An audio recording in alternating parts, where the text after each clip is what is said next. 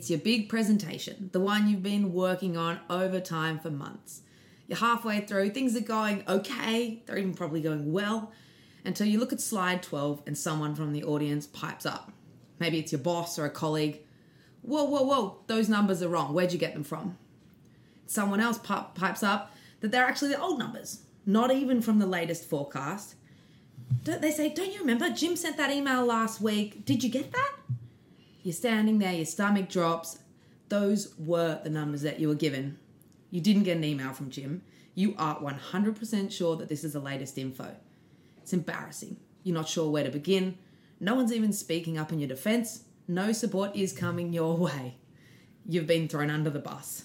This is a horrible scenario that happens to too many people every day and touches really on the topic that we're going to be unpacking today, psychological safety.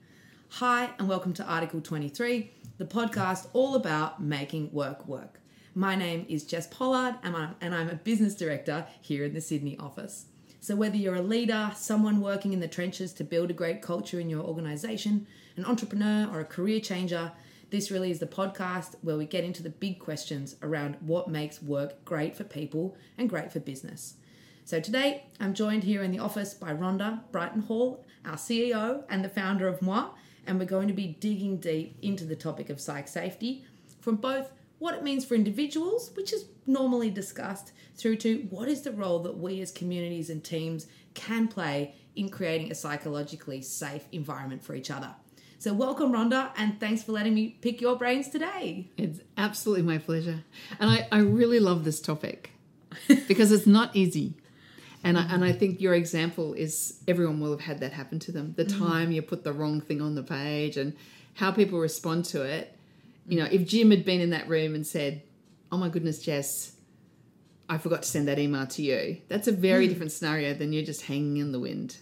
And I can just imagine that person, the rest of that presentation's a blowout too. The rest of it's done. Yeah, because that person's just in their head wondering what's gone on. They're reaching for a glass of water. Nothing can save them. That's exactly right. We've all been there. So maybe you should start with the basics. What is psychological safety in the workplace? It is a great place to start because the definition that everybody wraps their head around is purely individual, which is the Harvard Business Review typey thing. Let's use HBR definition for today. And that's a belief that you will not be punished or humiliated for speaking up with ideas, questions, concerns, or mistakes. Now, that's a good definition. But actually, I prefer the definition that goes back to Amy Edmondson's work, who originally put down this idea in 1999. And what she said is there's a shared belief held by members of a team that the team is safe for interpersonal risk-taking. Now, the difference between the two is that one is about, am I safe? And the second one is much more about, are we safe? And there's a role in it for yourself. You have to feel safe to do your best work. But there's also a role in it to create safety for other people. I hear the collective accountability. It is collective accountability. And when we lose that understanding that's collective, it loses its meaning. Well, you can't create it just by yourself, can you? No. You need other people around you. Like your example, you need people, stepping in. Yeah, gosh, I didn't send you that email. Stupid. I should have done that. It's just small things that create a space for someone to make a mistake. And it's not, we can talk about what it's not, but it's not constant mistakes. That would be quite different. So what does it look like in practical terms? Well, we think it's got four elements to it, having done a deep dive into how this comes to play. So the first one is what we just talked about, which is information sharing and accessibility, that information flows to you when you need it, as you need it, in the moment, not when you remember to ask or when you know to ask. It's a very unsafe environment. You think, I don't know everything and I don't know who to ask or when to ask it. So information flowing to you in a reasonable manner without you having to pull it towards yourself. Second one is that you've got support from your team and colleagues around you, that people back you and you back them. There's a good feeling of camaraderie that you've got each other's back on a bad day. We all have them, but you're there for each other. The third one is this reaction to mistakes. It's this not you are useless, you need to leave the field, but actually, wow, we've all made that mistake and it's okay, and what are you going to do about it? So there's certainly not, you've made a mistake, let's just keep making them, but it's very much, the reaction to mistakes is that we've all made those, learn from it, move forward, get better. And there's an expectation that everybody will do that. And the fourth thing is it's absolutely reasonable to ask questions to garner understanding or clarity, just to remove any ambiguity that was stopping you from really running. Mm-hmm. And so those four things: info, support, reaction to mistakes, and the opportunity to ask questions. They're the big four. There's other things, but they're a really good start. And what I like about those four is it takes this concept out of the woo-woo and into what can I actually do in my team in order to create that environment. Yeah, practical stuff. So, devil's advocate, why is this important? Why should I care about this from a mental health and well-being perspective? Yeah, so without asking you to read the library, how do we give this to people in a nutshell? So there's so much research on this, but when we feel safe, we are more confident, and because we're more confident, we have more trust. Confidence is very much a trusting of other people around you. You become more creative because you can throw out an idea, and maybe I have 3 ideas today and 2 of them are terrible and one's great, but I throw all 3 out and the team will help me sift through the one that's great that we're going to use. And there's an opportunity to collaborate much, much faster. Once you get confidence and trust and creativity coming into play, this collaboration really kicks off. And we've talked before about the ANU study that looked at the correlation from trust and collaboration. They're very tightly linked. Mm-hmm. And it means that if you ask me a question, I answer it. Whereas if I trust you and we're in good sync with each other, we feel safe, you ask me a question, I answer it, then I tell you the answer to 2 other questions you didn't know to ask. Mm-hmm. And there's a generosity of collaboration in that. And the final piece of it is just simply respect. Like that, not that feeling of, oh, thank God that wasn't me out the front with that presentation error, but actually we're all in it together, and I completely respect that you're as good as me and that we're of equal value and that we should be treated properly. Mm. And all of that results in, if you get all of those elements running together, you decrease uncertainty and ambiguity, because this is, you can ask questions, you're not left hanging for a while, and also reduce defensiveness. And defensiveness is this one that really stops a company in its tracks, or stops a team in its tracks, or even ourselves. Like someone gives you great feedback, you're like, no, I'm going to bat that away because I've had it before. But if you can reduce defensiveness, you really open up an opportunity to grow together. And also around questions of, you know, if you're looking at people perform at their best from somewhere between that 4 to 7 year mark, you want to keep people in your team.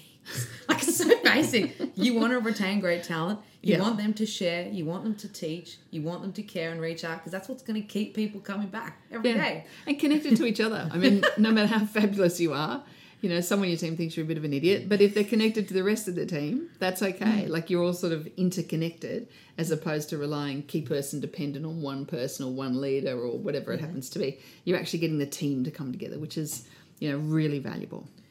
And sort of linking in with that, so what, almost like the business case side is at the end, like you've done sort of a bit of chatting, especially in our office, around the role with innovation. Yeah.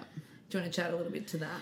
Well, I think the role with innovation is in that element of trust and collaboration. You know, I don't know, maybe there's smarter people than me, but whatever great idea I can come up with, someone always can make it better. Or they see it a different way. Or they add to it. Or someone else comes up with a great idea that I could never have come up with and I can add to it. So that role to sort of build on each other's ideas. You know, you're smarter as a group than you are as an individual. And so it has a massive role in adding to creating the environment. People can throw an idea, someone else builds on it, builds it out.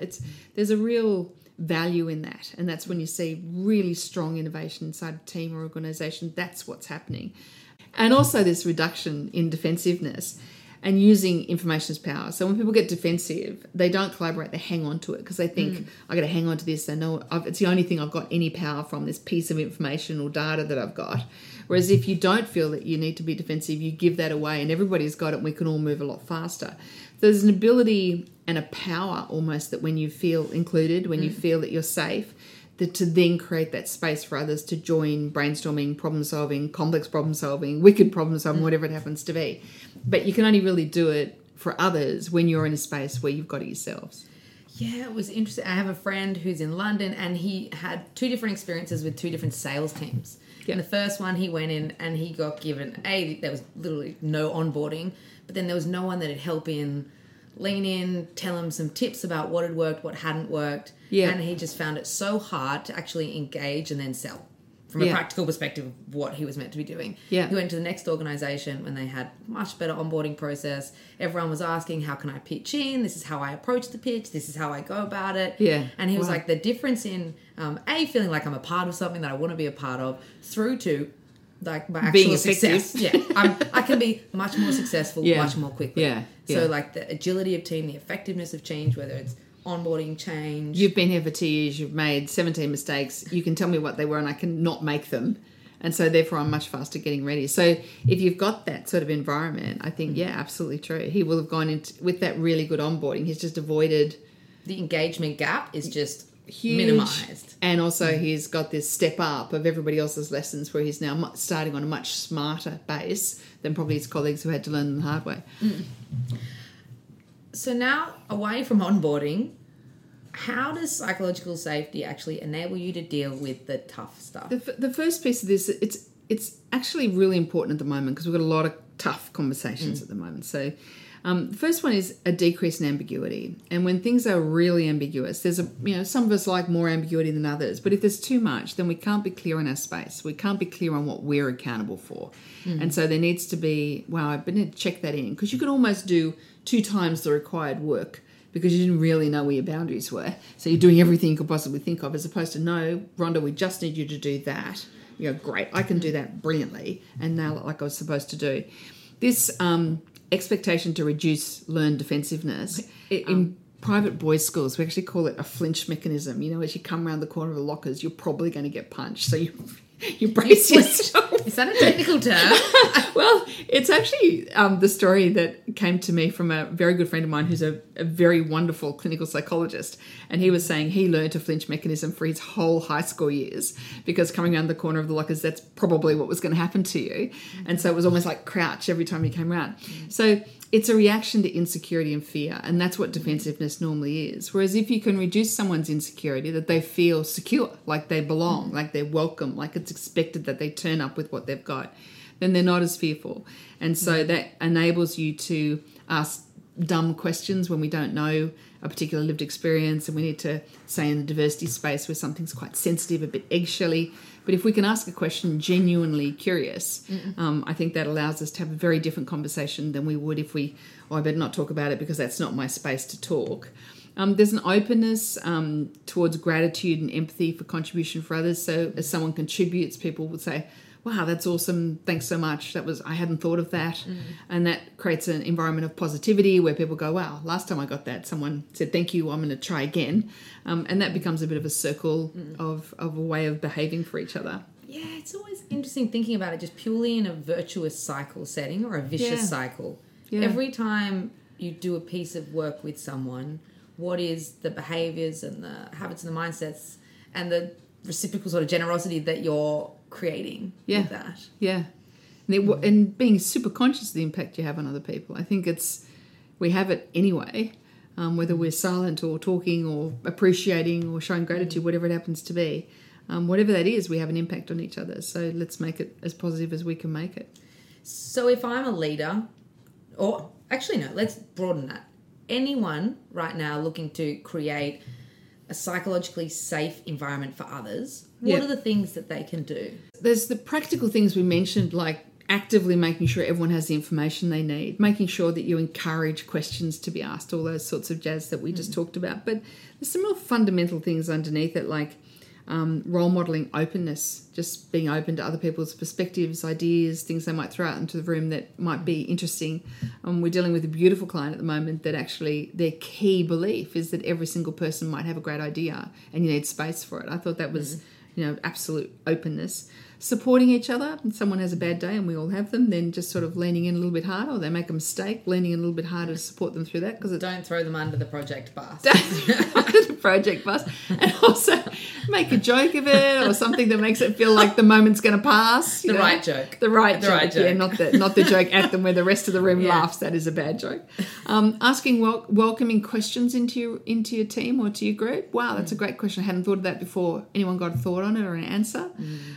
Responding constructively and thoughtful to challenge, like, that didn't quite work. What's your feedback? Here's some feedback for you. Say, wow, that's great feedback.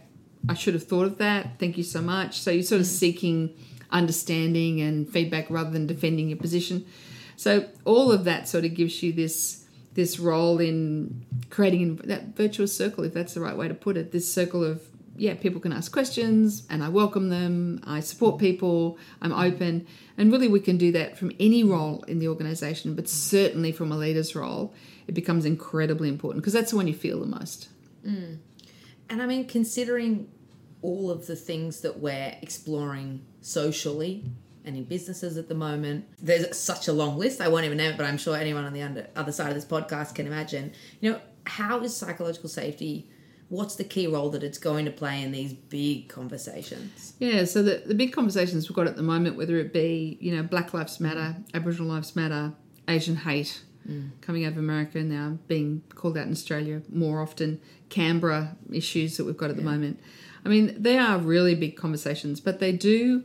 If it goes black and white and I'm right and you're wrong, then you can't have the conversation. So you'll have a large part of your organisation that won't know the topic or won't be familiar with that lived experience, hasn't experienced it personally, for example. They've probably got a bunch of questions and they could learn, be more empathetic and understand, but only if they can ask questions. And so you have to create this environment where in the grey that's in those situations, you're not just going, I'm right, you're wrong, but actually... we can ask questions, we can talk about different lived experiences, we can understand perspectives that we don't agree with, and we can start to be open to being more informed on the whole conversation because there are nuances. Like, you know, every one of those topics you could think of, there's a right side and a wrong side to be on clear. But there's also, let me understand how that feels. And if you can't have that conversation, then people can't really be as empathetic as they would if they really heard a lived experience that was so, you know, terrible or whatever it happened to be. And it means that every person in the organisation needs to be open to conversations that are nuanced. And people don't like that. They want to, you know, I read the paper this morning, I am right, here, you are wrong, here we go, as opposed to, wow, this is a topic I didn't know much about, I just read this, but I'm also really interested in whether you've had any experience with that and how does that feel and do you experience that here at work? I mean, could you imagine a conversation around Asian hate and you sort of got this view that it does or doesn't happen here and then you find out it does happen, but it's even more important to understand if it's happening inside your own environment, your own organisation or the coffee shop near your office or whatever it happens to be. Because then you can actually step into that and be an ally and be useful to somebody. So, but you need to hear it, and that starts with the conversation. I think there is an element, I'm also really conscious of time, but I think there's an element of organisations, and you were talking about this morning, I thought it was a great way to put it, is conversations that used to be outside the organisation are now...